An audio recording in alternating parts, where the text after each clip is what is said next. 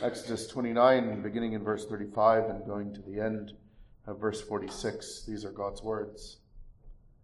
Thus you shall do to Aaron and his sons, according to all that I have commanded you. Seven days you shall consecrate them, and you shall offer a bull every day as a sin offering for atonement. You shall cleanse the altar when you make atonement for it, and you shall sanctify, and you shall anoint it to sanctify it. Seven days you shall make atonement for the altar and sanctify it. And the altar shall be most holy. Whatever touches the altar must be holy. Now this is what you shall offer on the altar. Two lambs of the first year, day by day, continually. One lamb you shall offer in the morning, and the other lamb you shall offer at twilight. With the one lamb shall be one tenth of an ephah of flour mixed with one fourth of a hin of pressed oil, and one fourth of a hin of wine as a drink offering. And the other lamb you shall offer at twilight. And you shall offer with it the grain offering and the drink offering, as in the morning for a sweet aroma, an offering made by fire to Yahweh. This shall be a continual burnt offering throughout your generations at the door of the tabernacle of meeting before Yahweh, where I will meet with you to speak with you. And there I will meet with the children of Israel, and the tabernacle shall be sanctified by my glory. So I will consecrate the tabernacle of meeting and the altar I will also consecrate both Aaron and his sons to minister to me as priests. I will dwell among the children of Israel and will be their God. And they shall know that I am Yahweh their God, who brought them up out of the land of Egypt, that I may dwell among them. I am Yahweh, their God. So far the reading of God's inspired and inerrant word. We've begun uh, this week with the verse that we left off with last week, uh, remembering that the sacrifices uh, of the consecration, that very violent and shocking um, uh, ritual that the Lord put the priests through when they were being ordained, uh, so that they would see that they had no goodness at all in them. Everything that they touched that became associated with them would immediately have to be slaughtered.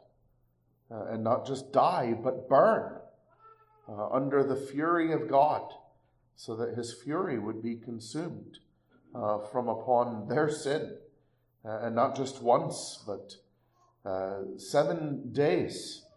this would happen with three of those sacrifices uh, each of those days.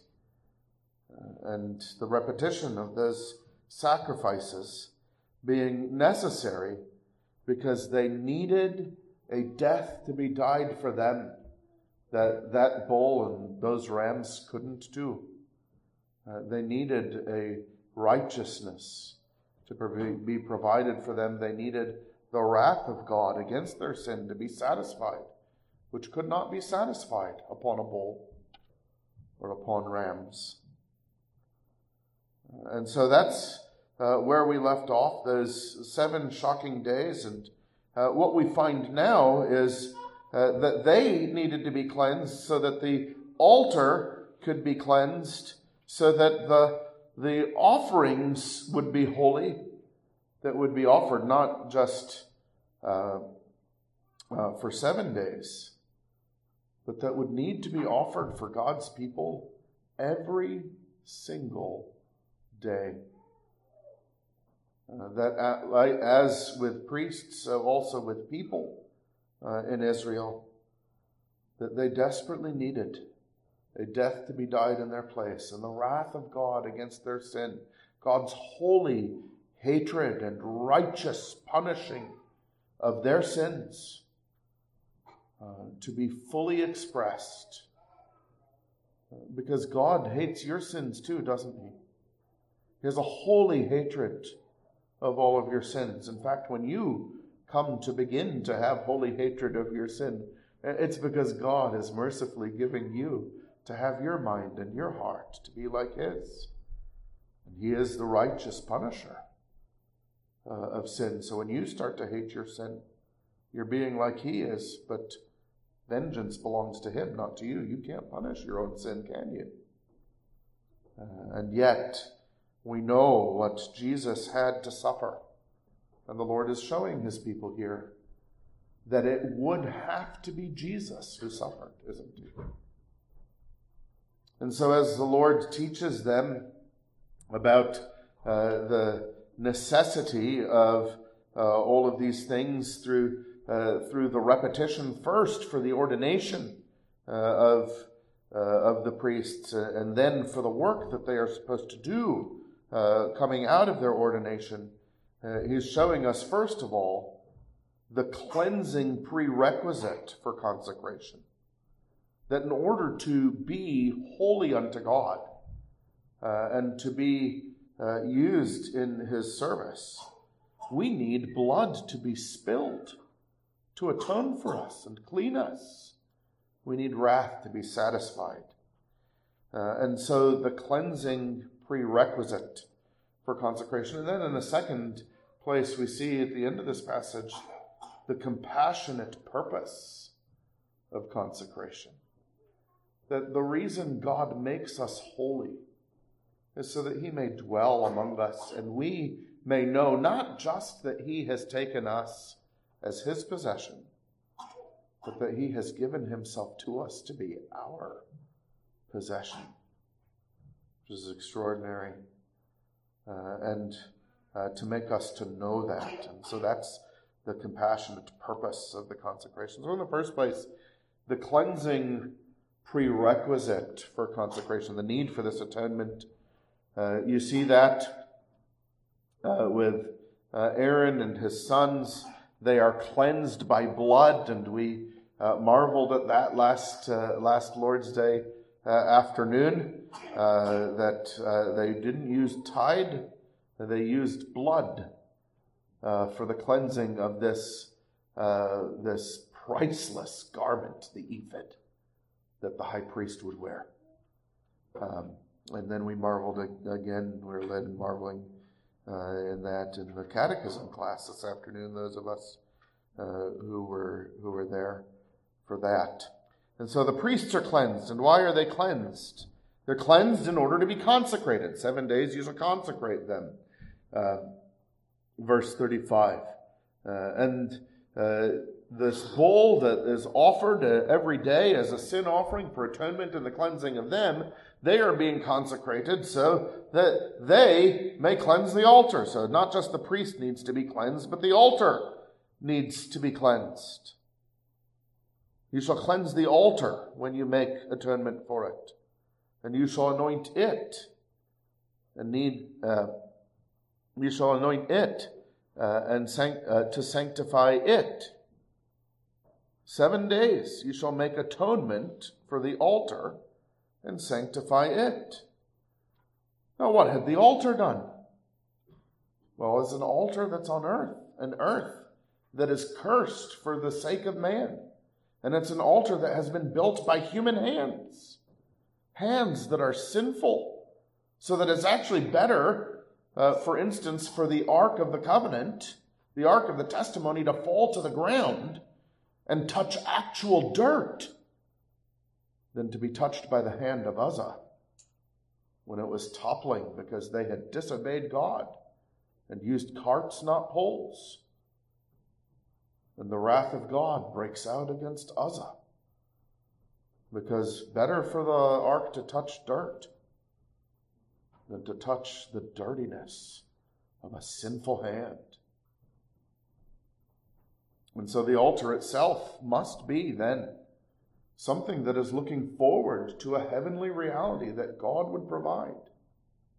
Not the wood of the cross, but the suspension of the God man between heaven and earth, where he receives the fury of the wrath of God from heaven And the sacrifice of Jesus Christ is our altar. And Christ Himself is priest and altar and sacrifice all unto us. Wonderful that in the sanctifying, the, uh, the, clean, the atoning for and sanctifying, the atoning for and consecrating of the priests, and the atoning for and consecrating of the altar. It happens for how long? It happens seven days. What is that? It's a number of completeness. It's why uh, someone says, I'm a six day creationist. I say, Well, a seven day creationist. You see, the, the creation wasn't complete, uh, the creation of the heavens and earth were complete in six days. But the last thing God made was a day, the Lord's day. Don't you hear that? Does you hear with Hebrew tuned ears the completeness of seven and God's purpose for man to enjoy Him, to have Him, not just heaven, not just earth, but the God of heaven and earth. That that was the completeness. Yes, I'm a six day creationist. Don't don't get me wrong. But there's something about the sevenness of their ordination, isn't there? That shows how entirely they need someone to die in their place and how entirely they need the wrath of God against their sin to be consumed and how entirely God would provide for both of those needs. But this would have to be repeated and repeated and repeated until one would come whose blood would be shed once, who would die once and rise again, who would suffer the wrath of God once and before he died would say it is finished, not with respect to his death. He would continue, wouldn't he, under the power of death for three days. But he was done with the wrath. And soon he would be done with death, and God would be done with our sin. The priest needs cleansing. The altar needs cleansing that cannot come from the priest because he had to be cleansed. And the people need cleansing, which cannot come from the altar because it has to be cleansed. The people need cleansing, verses 38 to 42. We know now uh, what the purpose is of these sacrifices, these offerings. We've heard uh, about the burnt offering and the sin offering and the peace offering. And uh, again, we have kind of a composite of those all together in the lamb that is offered in the morning and the lamb that is offered uh, in the evening. It has elements of uh, all of the sacrifices. The people need cleansing, and not just once uh, not even just once a day. I think this is something that many of us who, uh, in the pattern of coming to God through Jesus, our priest, through Jesus, our sacrifice, morning and evening, uh, we find the Spirit teaching our hearts this, don't we? That even though I worshiped Him this morning, I spent the whole day sitting. I spent the whole day doing things that needed cleansing, a cleansing that has been provided once for all but a cleansing that my conscience needs again to come through Jesus Christ at the end of the day and know that the whole day, whatever I intended for evil, whatever I did that was evil, God intended for good and did that was good, and He did so righteously. Because my evil that day had been atoned for. And come again at night. what about the morning? Well, not only did whatever time passed between the, the evening worship and when I woke up, uh, when I fell asleep, and whenever I woke up and whenever I worshiped in the morning, not only had I sinned during that time, but I was still a sinner all night long. I still had that remaining fleshliness. We've had this discussion recently. We won't get into theology of dreams too much, but you do find out, don't you, when you're less restrained, not so much in what you dream. We know from Scripture that things can be suggested to you in dreams. But you respond, don't you, in your dreams? And you don't respond perfectly righteously in your dreams, do you? Because, you know, however that mixture is of that which is suggested from external sources and, uh, and that which you're responding, and it's still from a, a sinful person, someone who has remaining fleshliness from their original nature. And yet, a remaining fleshliness that has been atoned for, and from which the Lord is cleansing us People need cleansing. They need cleansing all day. They need cleansing all night. And because just because it happened the day before doesn't mean that they don't need it today. And just because it's done for us today doesn't mean we won't need it tomorrow. And in one fell swoop, all of the thousands and tens of thousands of sacrifices that had not been able to accomplish the cleansing all of it was accomplished. All for the past believers, all for the future believers, all that we would ever need until we're not just cleansed judicious, judicially in our justification, but when, having been washed in the blood of the Lamb and been made righteous with those righteous robes, we have been further clothed with righteous robes washed in the same blood in our sanctification. Those white robes that Revelation also calls the righteous deeds of the saints. Even the tabernacle needs cleansing, but when he comes to talk about the cleansing of the tabernacle, he doesn't talk about all the blood that has been applied in on all the things in all the places, and we'll continue to see that even with the incense altar next week and so forth. What does he say in verse 43? Cleanses and consecrates the tabernacle. And there I will meet with the children of Israel, and the tabernacle shall be sanctified. It's the same word, consecrated, by my glory. He gives a hint there, doesn't he? Of just how it is that we can be atoned for, how it is how can we be cleansed? How can there be a death that substitutes for us if all of these bulls and goats and, and lambs couldn't atone for us?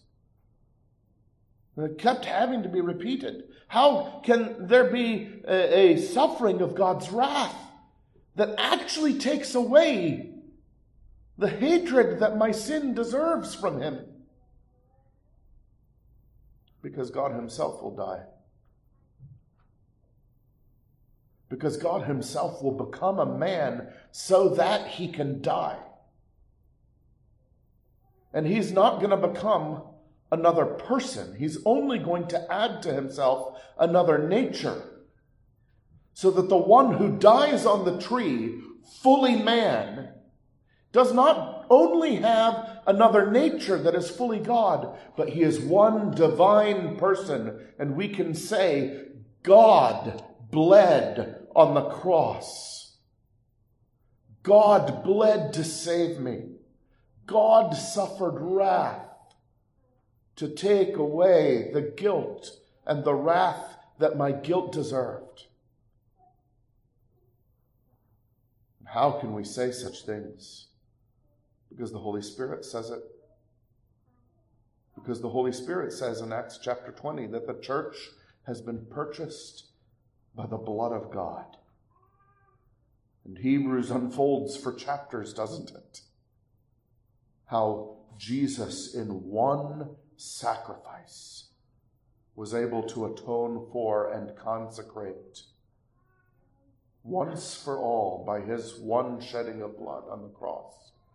Because he wasn't a bull and he wasn't a goat and he wasn't a ram, and the repetition of all those things was designed to announce to them and to us the entire time it has to be God.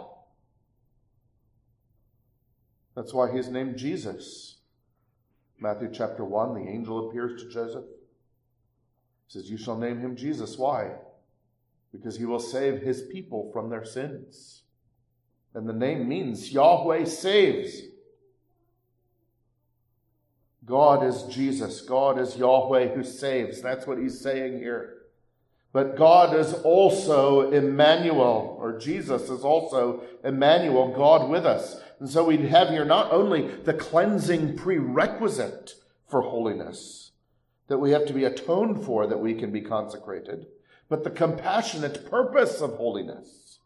That the reason we are consecrated is so that God may be with us.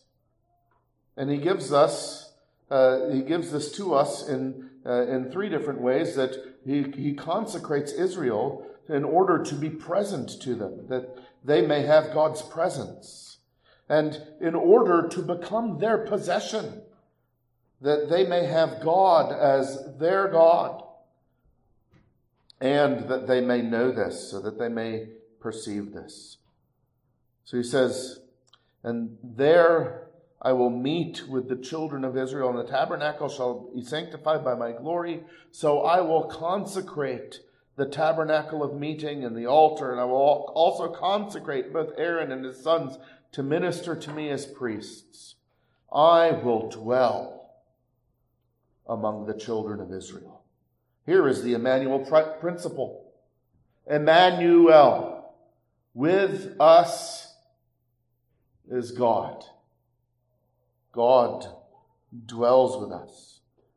This is why they had to be holy, so that they could not just have God among them, but that God could make himself known to them, the glorious God, the great God, the holy God. And they would not be undone and they would not perish. This is what terrifies Isaiah. Right? He hears the angels not just speak in a way that he ought to have spoken his whole life only that way. And so he hears holy speech and he says, Woe is me, for I am a man of unclean lips. But what they said, Holy, holy, holy is Yahweh of hosts. The whole earth is filled with his glory. Not just the whole heavens the whole earth. And he realizes, I and this people among whom I dwell on earth, we have not worshiped like this. It is not safe. But God makes him safe. How? With the coal from the reality. It's a vision but it's a call from the reality to which this altar pointed. And God says, I have cleansed your lips. God has atoned for him in Jesus Christ to come. Why?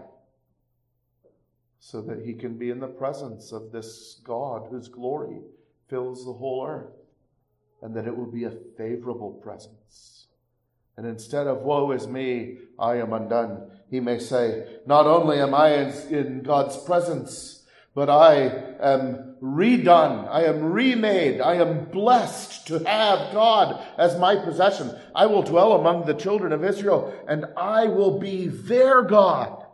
They shall know that I am Yahweh, their God, who brought them up out of the land of Egypt that I may dwell among them. Now this is a little bit different than what he said so far. What did he say to Pharaoh? Let Israel go. Israel is my firstborn son. Let Israel go that they may worship me. And so he, he has presented himself thus far primarily as the God who brought them up out of the land of Egypt that they might worship him. But he says he's doing something in the tabernacle. Not only that he might have them as his special possession, so that they would worship him as he is rightly owed and he has redeemed them to do, but that he might be theirs as their special possession.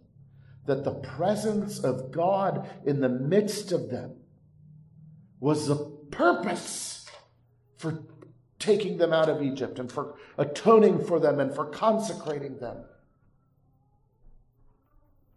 when God saves you by the blood of Jesus Christ, the substitution of Jesus Christ, it is not only because in his pleasure and generosity, he has privileged you to be his special possession, decided to take you as his inheritance and your worship as his reward for saving you. But it is also to give himself to you that you might have him as your special possession. That you might have his presence. That you might have the pleasure of the Son in the presence of the triune God. That you might enjoy knowing that God is yours. Just as he, Father, Son, and Holy Spirit, has from all eternity had the pleasure of knowing that he is his own. And so it is to give, give us God's presence. It is to give us God as our possession. And not only that we would have him, but that we would revel in the knowledge that we have him.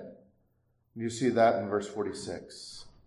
And they shall know that I am Yahweh their God, who brought them up out of the land of Egypt, that I may dwell among them. I am Yahweh their God. You see, the Lord wants you to know. He wants you to have the comfort of knowing. He wants you to have the joy of knowing. He wants you to have the strength of knowing. Therefore, he ties the two of these things together. Matthew 1. This is marvelous because it shows us that, yes, Jesus is the priest. Jesus is the sacrifice. Jesus is the altar. But he's also the God who tabernacles among us. He's the God who receives the sacrifice. He is the God who makes himself our possession. It's Hebrews 1 uh, meeting Hebrews 2 and the rest of the book. That he is, uh, he is the God who offers himself on the cross, but he is also the God who poured out his wrath and satisfied it. Because we come to him when we come to the altar.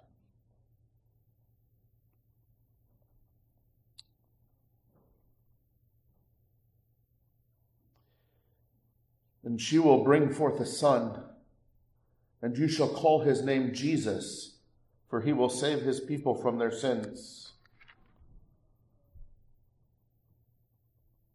So all this was done that it might be fulfilled, which was spoken by the Lord through the prophet, saying, Behold, the virgin shall be with, a, with child and bear a son, and they shall call his name Emmanuel, which is translated God with us. Has that ever struck you as odd? That the angel says, Call his name Jesus, and then the Holy Spirit says by the hand of Matthew, This was done to fulfill the prophecy that his name would be Emmanuel. Well, which is it? Well, he's explaining what the name Jesus means. Not just that Jesus of Nazareth is the one through whom Yahweh would save, but that Jesus of Nazareth is Yahweh who saved that he might be with us.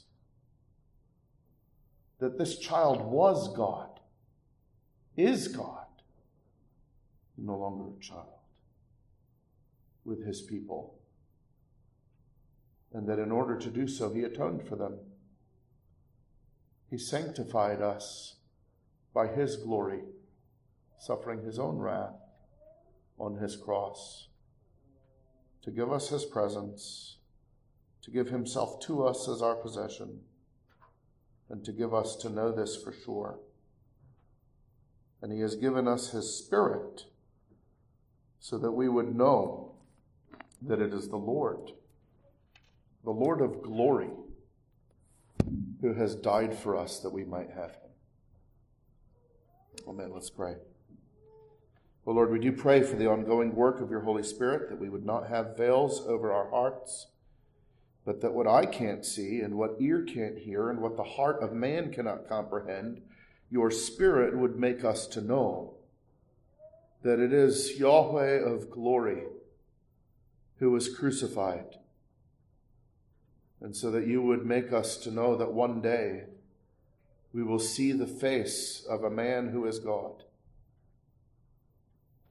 Grant then that by your Spirit, the light of the knowledge of your glory would shine in our hearts in the face of Jesus Christ. For we ask it in his name. Amen.